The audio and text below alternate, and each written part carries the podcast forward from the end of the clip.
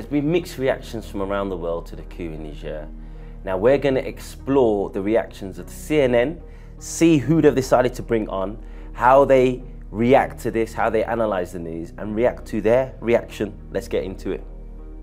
There are some people who do support President Bazoum in Niger, but you have a lot of people who would rather have uh, a military takeover, would rather have the democratically elected president ousted if it means uh, undoing its ties to its former colonial power. That's what people would rather, which I find fascinating. Uh, when she says she finds it fascinating, she means completely shocking. completely shocking that, you know, unwilling, sorry, the desire to untangle yourself from when is it 1960 Niger got independence it's now we're now in 2023 so 63 years of of post-colonial you know subjugation by the former colonial power you know, the idea that the Nigerians would want to move away from this is completely, what did she use? Shocking. Shocking. No, she said she finds it fascinating. Fascinating. Fascinating. Uh, they want to break the yoke. so people who've been chained all this time, and when the moment they break the chain is fascinating. Like, it should be expected. Yeah. It should be fascinating that it has taken this long, maybe. Yes, exactly. It's also fascinating that, you know, 63 years on, two thirds of Ni- people from Niger have no access to electricity it's also fascinating that you know a third of their uranium um, supplied to France is from Niger, but it's the second poorest country in the world. It's also fascinating that it's also the second poorest country in the world. So how has it benefited from these so-called democratic process uh, that, that, that, they're now trying to overturn. So something else, I've noticed the kind of say obsession with uh, electoral democracy, because she admits that you know there's plenty of people who showed up to support the military but then again kind of discards that method of you know exercising the democracy in favor of the ballot. So i think it's it's dishonest for an american in wherever that place is. Washington. Yeah to like you know hold nigerians to a standard even americans themselves you know don't follow and also the issue of like you know democrats like democrats as a concept on its own people have to understand say it should be a means to an end. So just the electoral democrats where people get an opportunity to go to the ballot every five or four years if they're not seeing the actual material benefits their lives improving then you don't expect them to still want to respect the so-called tenets of democracy. So somehow it reflects to say what are the conditions on the ground? So that's what you should be looking to say. What has driven people to disregard the, the much talked about democracy and adding on to that, like, you know, what's democracy? You know, the rule of the people, for the people, by the people. When a government, you know, signs deals that give away uh, the country's resources for almost nothing to France, the people don't benefit it. That's not a government for the people. Yeah. So, you know, in a way, that's not democracy. But when people come and, you know, express their desire to see France leave and you have the military exercising the will of the people, that sounds like more of democracy than showing up to the ballot every five years, as uh, Nzala has said. Yeah, it's bourgeoisie democracy, and you know you can't eat the ballot paper. Uh, you need real development and real infrastructure. Let's get into this and see what else she's got to say. Also, on top of that, I mean, you know, France has said, listen, well, you know, we're going to sort of limit our cooperation with Niger or sort of uh, reevaluate our partnership with Niger when it comes to um, humanitarian aid and that sort of thing, which of course means that it's the poorest Nigerians that will suffer. Mm-hmm. But um, how hard is it to undo a coup? You know, France is obviously trying to wield a lot of financial pressure on Niger hoping to turn the tide. But really, once a coup is done, I mean, aren't we past the point of no return here? It's really challenging to say that right now. So, so far, we are several days into this. The coup kicked off on Wednesday. No one has actually seen President Bazoum other than a few uh, photos and some communications with folks like the Secretary of State here in the United States. Um, so, because we haven't seen him, I think that there's potentially still conversations taking place inside the presidential palace with those who carried out the coup and with the folks who are still technically holding the reins of power. That said, I just want to go back to one of the comments you made about the popularity of the coup. Um, in Niamey, there is certainly a lot of chatter right now about whether this is popular or not. Outside Niamey, um, which is 18 million people and growing uh, in a 20 million person country, uh, you still have a lot of it's it's very there's a dichotomy of who's in support of the Bazoum administration and who's in support of the putschists. So it really is split. Niamey just happens to be a lot of capital. Um, the people who lived in the capital are political elites. And those political elites have always kind of had a lot of tension with Bazoum, someone who was always kind of perceived as a political outsider in many ways. political outsider in many ways. She hasn't even listed one. one of the ways, so it would have been nice if you're going to bring up such a point. You need to back it up with a few examples of what makes him a political outsider. And also, I've noting her first question is how do we undo the coup? Not, you know, why do Nigerian people support this coup? What has French-Niger partnerships, uh, you know, held for the people of Niger?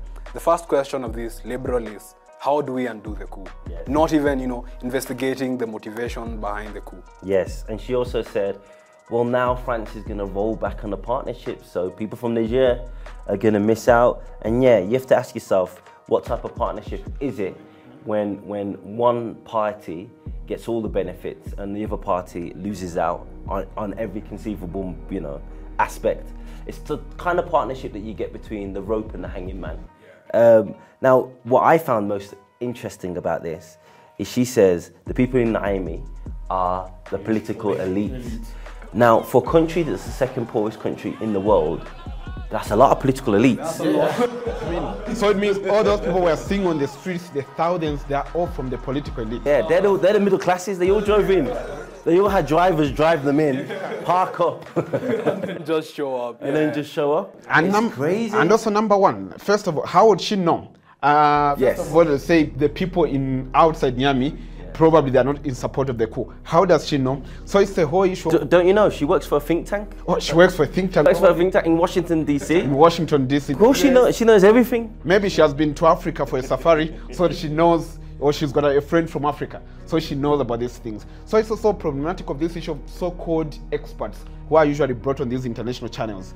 So most of the time they find the one sometimes these people have never been to Africa. Two, these are people maybe they spent a month in Africa at some five star hotel. They were meeting with local elites in the lobby and they had a few drinks. Then they think that they're African experts. Because if CNN was really serious about getting a proper perspective, they're in Washington, D.C., where you've got it's a melting pot of people from many different countries. They could have gotten someone from Niger or even one of the countries in the region. They're going to get a much better perspective. But I think certain people they believe that probably certain faces, I won't name what, uh, what criteria I'm using, they are much more qualified. qualified to talk about these things. The public is much more likely to believe them than to get another person. Yes. Yeah. I mean, I didn't want to bring it up, but since you brought it up, I have to. It's very interesting here that we have an African presenter interviewing a European American woman about a situation that's happened in Niger in West Africa. Mm-hmm. You know, it's just fascinating. How is this person the qualified expert? I, I, I she, I, I checked her bio before we came in. So she's the head of a so-called non-government organization based in Washington D.C. I have suspicion, my suspicion that it's not really non-government organization and it has many links to the government. But who knows? I could be proven wrong. Let's watch the, watch the rest of this video and find out. Okay, that's interesting. So it's it's mostly in the capital, Niamey, where we're seeing a so lot far. of the coup supporters. Fine. Okay, that's a good point that you just made there. So we're also seeing in the capital, in Niamey, where we're getting a lot of the pictures from, um, a lot of people waving Russian flags. I mean, there is there does seem to be a sort of pivot happening among some people away from France and I guess the United States as well. Obviously, we're talking about France here, um, and a pivot towards Russia. Um, Russia's obviously going to want to capitalize on the instability. What will they want from Niger in return? This is obviously a country that is rich in resources, especially when it comes to uranium. Mm-hmm and their upcoming oil production, which is supposed to boom, although that might be on hold given the coup. just sorry, just on that. Uh, do you hear the way she said that? Well, now you know that the, the oil production is going to stop because of the coup. Are you guys sure you want to continue on this path? Mm-hmm. Just the way that they, just the little things that they drop. And one other thing I noticed when she talked about France, people maybe not wanting France, she didn't question what the French wanted from Niger. But because it's now Russia, one has to question to say what's in for the Russians. But for the West, nobody questions them because they are Their motivations are always pure. They've never colonized Africa. They've never looted African countries. So we, we shouldn't. enslaved so- yeah, they've never enslaved Africans. We've got no reason to be suspicious of the West. But the other uh, powers, we should be suspicious of They're going to capitalize off the insecurity. That's what she says. Yeah. It's true. I never even thought about that. There's no at all aspect of what France tries to get out of Niger for not only the 63 years since it's been independent, but the whole period during the colonial era. It's not questioned. William, Yeah, uh, I mean, basically it's the Russian question. And, you know, coming from the US, they obviously have their interests in Niger. They have the biggest drone base in Niger, part of AFRICOM, to safeguard American interests. The French are also there. Then question arises, look at the countries that are partnering with uh, Russia, Burkina Faso, Mali. You know, all of them, yes, they have an insurgency problem. But what drove them to going with Russia as a security partner? And just picking an example, uh, in Syria, after Al-Assad was, you know, faced with an ISIS onslaught, he called on the Russians, and today he has consolidated his position as Syria's president, and his country is whole due to the partnership. Not like disqualifying the incredible sacrifices of the Syrians, but Russian help has also, you know, played a part in them pushing back against the, the insurgents. Mm. So if African people see that taking place, why wouldn't they want to replicate it here? Mm. Compare it to wherever the US or France has been. You know, there's the question who has been saved by the West? Mm. great point, William. And yeah, let's just look at the other two countries that you just mentioned, Burkina Faso and Mali. Now, you know, over the last 12 months, they've taken steps to remove French influence in their country. And why have they done this? You know, people say, oh, they've kicked out French NGOs. They kicked out French NGOs because they realize these are, again, not non government organizations.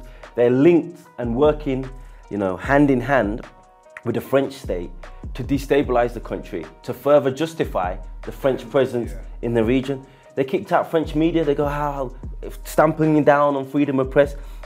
Again, the French media they kicked out, France 24, RFI.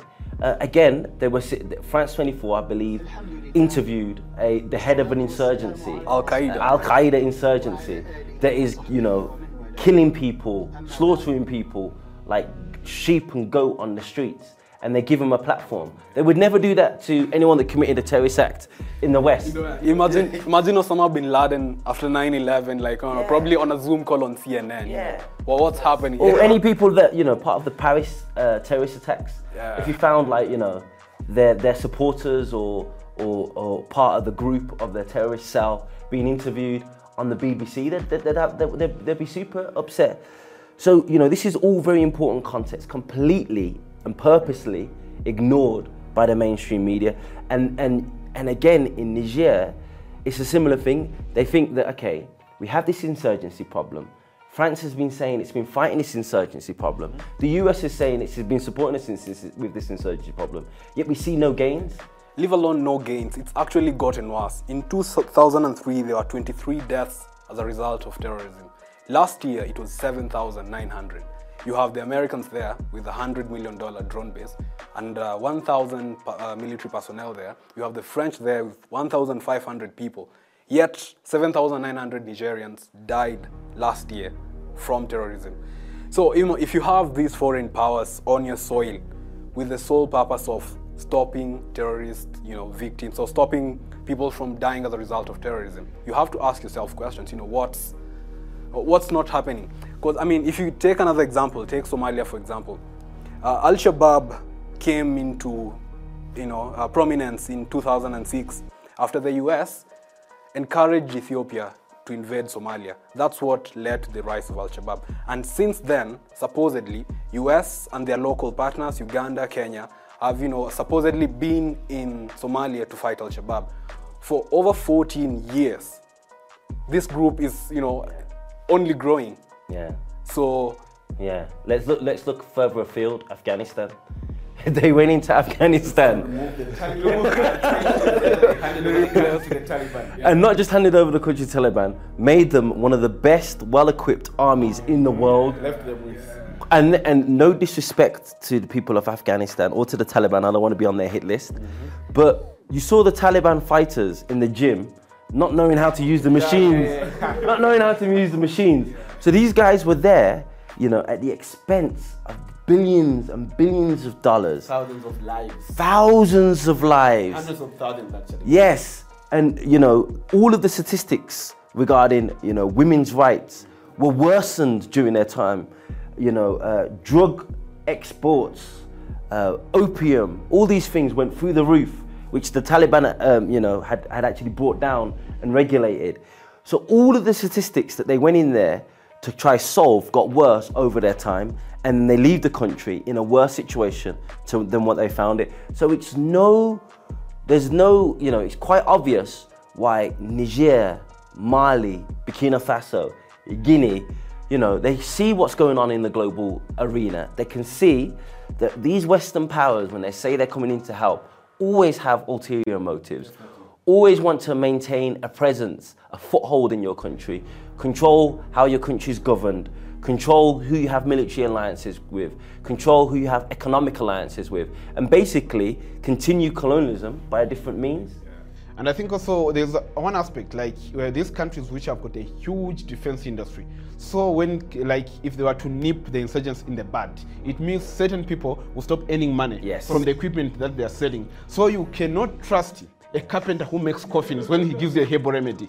So you are going to question because it's in his interest that you die so that your family can buy a coffin from him. Definitely, definitely. Great point. I've got a feeling that this goose has got more eggs to give us still. So let's keep playing. Um, not again, not fully clear. It's also there is. I just want to caveat and say that there is absolutely no evidence right now that Russia is uh, behind this. There is no evidence they fomented this. Similar to Mali But they and Burkina want to capitalize on it. Yes, They of want course. to capitalize on it. Right, right. Um, I Nice, think, nice little um, correction there. I But could they wanna capitalize from on it. When I used to She wanted to make sure that that was- based in That Niger point when I did be that. I think um, if I could guess from when I used to work for the State Department, I was based in Niger. Aha! ding, ding, ding, ding, ding, ding, ding, ding, ding, ding, ding, ding, ding. Yeah, we have it, folks. Houston, we have liftoff. yeah, so let me, let me, let me, let me just start. Go for it, go for it. Uh, so we have a former employee of the State Department speaking about Niger and potential Russian interests in the region. You know, I- cannot say for sure the Russian interest there, but I'll speak to the role of the State Department in like the wider narrative uh, creation.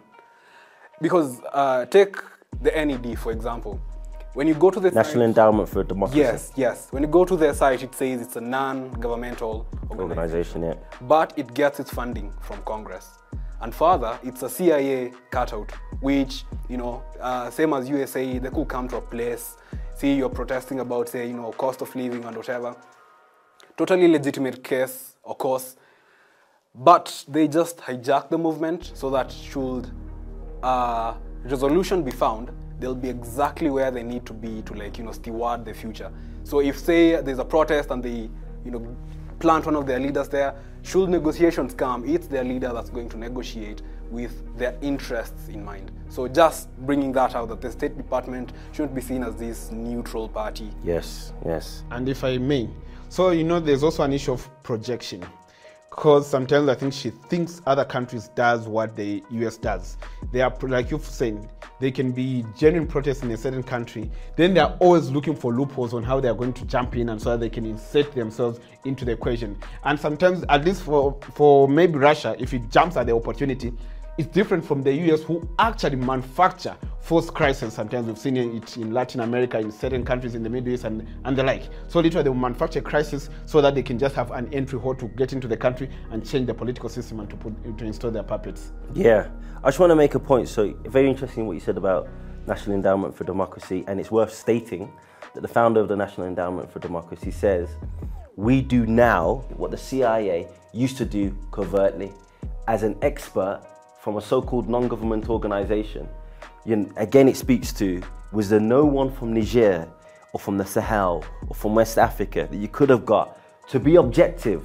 We're constantly told the CNN, BBC, these are the standard bearers for journalism. Yeah. But they, they get someone who has vested interest, a dog in the fight. AFRICOM's biggest presence is in Niger. Yeah. You know, the CIA drone program, its headquarters is in Niger, and yet they get someone who's clearly partisan on the issue. So they don't even try to hide the fact. It's just you know they put it on their website and just like just like this this uh, NGO director. She says she's an NGO director, but you know, four minutes fifty six into the interview, Now she's admitting she's from the State Department. she's from the State Department. I've got a feeling she's going to admit a lot more because she's got she's got the ball rolling now. So let's see what else she has to say.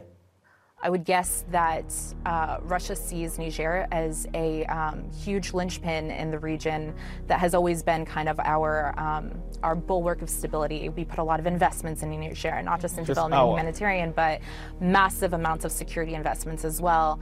And if Russia can so easily undo that for us, as in the U.S. and Western security partners. She took the dot out of the US. Now it's just now it's just us. Yeah, clearly, you know, uh, like the last few sequences, whatever she talked about had nothing to do with the interests of the people of Niger. She's talking about the massive security investments they've made and how Russia is going to undo them and how it will disadvantage the US. So she doesn't care about the people of Niger, those 18 million people outside Niamey who she so much believes that they are against the coup. It now clearly shows that she doesn't care about those. It's about us. Yeah, it's about us. It's about us. Security partners. That would be a huge loss. For us. and when it comes to just the you know ordinary everyday Nigerians who I mean you know that that country is one of the poorest not just in the world but you know one of the poorest in Africa despite being rich in so many resources you, you talked about obviously them Hey, did you hear that? Not just in the world. Uh, Nigeria is not just one of the poorest countries in the world, but in Africa, as if Africa is separate to the world, and if Africa is poorer indicator than the world. Newsflash, sister, if you're the second poorest country in the world, then of course you're going to be one of the poorest countries in Africa. And also something about the obsession with you know American investments in Niger. What nature of investments are we talking about? 500 million dollars since 2012 to go into security matters. Basically, you know, uh, funding Niger's military, puppet military or puppet government.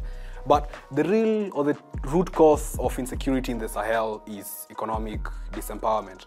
If these youth who are in Niger, who are in ISIS and Al Qaeda right now, if they had stuff to do, if they had fulfilling lives, there will be no need to join, you know, these armed groups. But the reason they join them is because there are no economic opportunities for them. 100%, But it's not in the interest of these Western powers, France included, to address the root cause of Niger's insecurity. Yeah, I mean, Al Qaeda don't go recruiting in Beverly Hills Yeah. or, you know, in west uh, wealthy parts of London. Um, I've not been to the wealthy parts of London, so I wouldn't know. But they don't go to the wealthy parts to recruit, you know, uh, they go to the poor, disenfranchised, marginalized youth that have nothing to lose anyway and say, come join us. You're going to get loads of money. You're going to get loads of adventure, a lot more than what's going on right and now. it gives a bit of a purpose. You know, you feel that you are living for something Yes. because uh, then yeah. And just speaking on the Russian interest in Africa, Russia has interest in Africa. So does France, so does the US, so does the US and China. All of them have an interest in Africa. So the question will be how do our interests align? Mm. African interest and Western interest do not go along in any way because we've had a, his- a history 400 years of colonization, subjugation, robbery, slavery, all that. China has been in contact with Africa since the 1400s, the 1300s.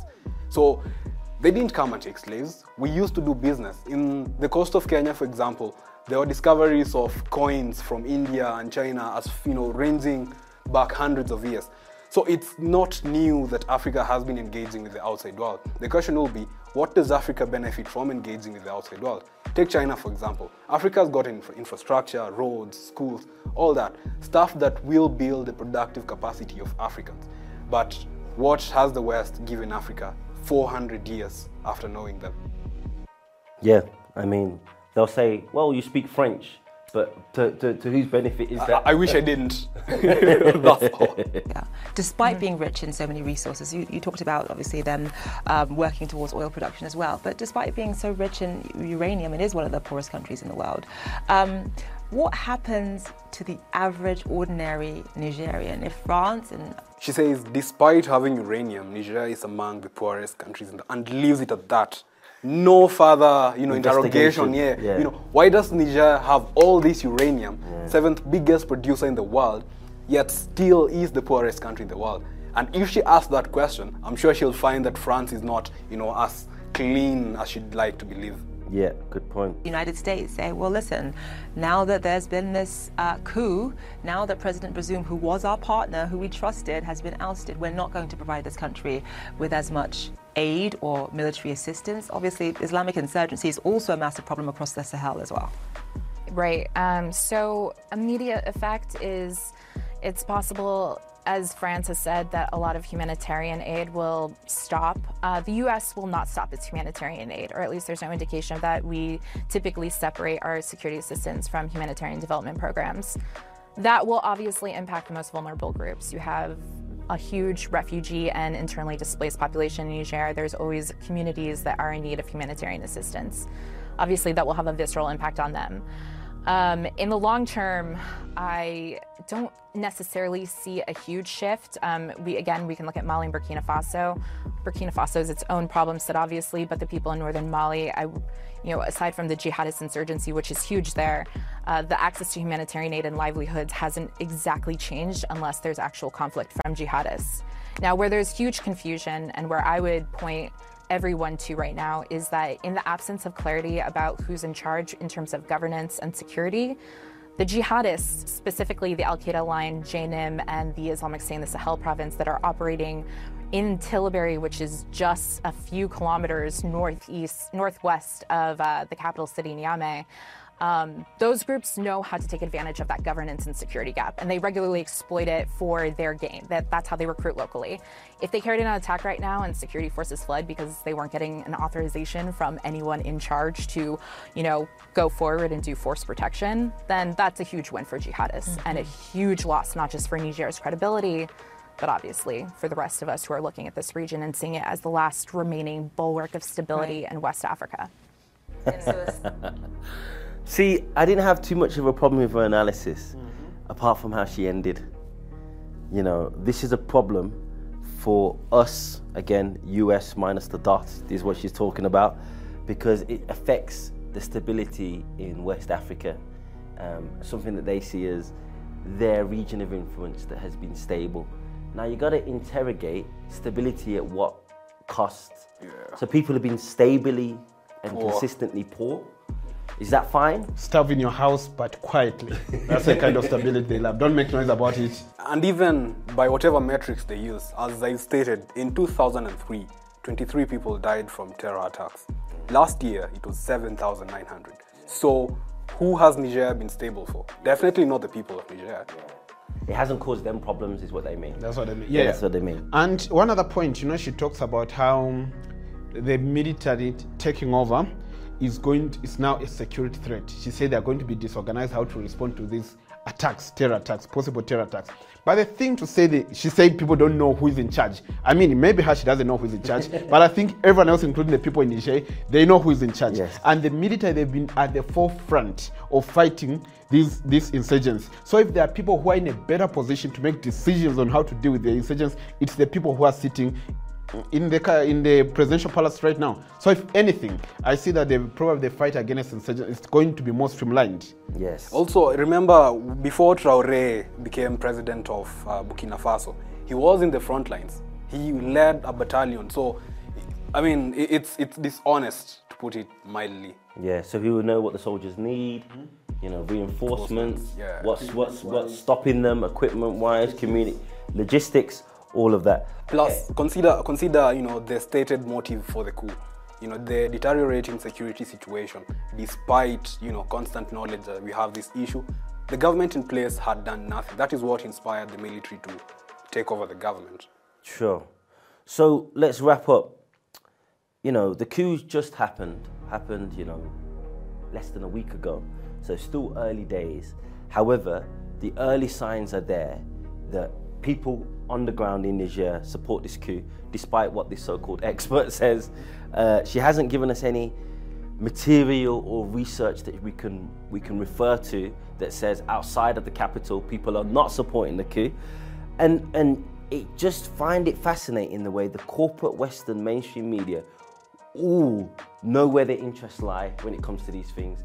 They've, they've basically been reading off the same hymn sheet, saying the same stuff, not even been bothered to find Nigers to parrot their lines. Usually they find a local actor, you know, blackface, to say the things that they want to say. They've not even bothered to do They this. They don't even care anymore. So, you know, um, it, this is really for the audience. It- we can't really say anything to CNN. CNN are going to be CNN. a scorpion stings because it's a scorpion. They're going to do the same things. This is really to the audience. Be wary. Whenever there's an incident that happens in the international arena, particularly in Africa, and you see all the mainstream media, the corporate media, condemning this as the worst thing in the world, but you see people on the ground celebrating this, decide whose side of the fence you're on. Yeah. And, that, and that's probably how I should end this one, unless you got something else. Sure, sure. I mean, just uh, highlighting the outsized influence of organizations such as CNN, BBC. You know, the world being under America's hegemony means their cultural exports are also like, you know, really high. That means, you know, for Africa's middle class, CNN is what they want to watch when they would like want to understand global politics. So like imagine the brain rot such an interview will cause to Africans who follow CNN. Mm. Yeah. So it's probably a reason to follow African Stream. And we'll end on that note. Thank you very much. Until next time, we've been African Stream, and this has been a reaction video. Peace out.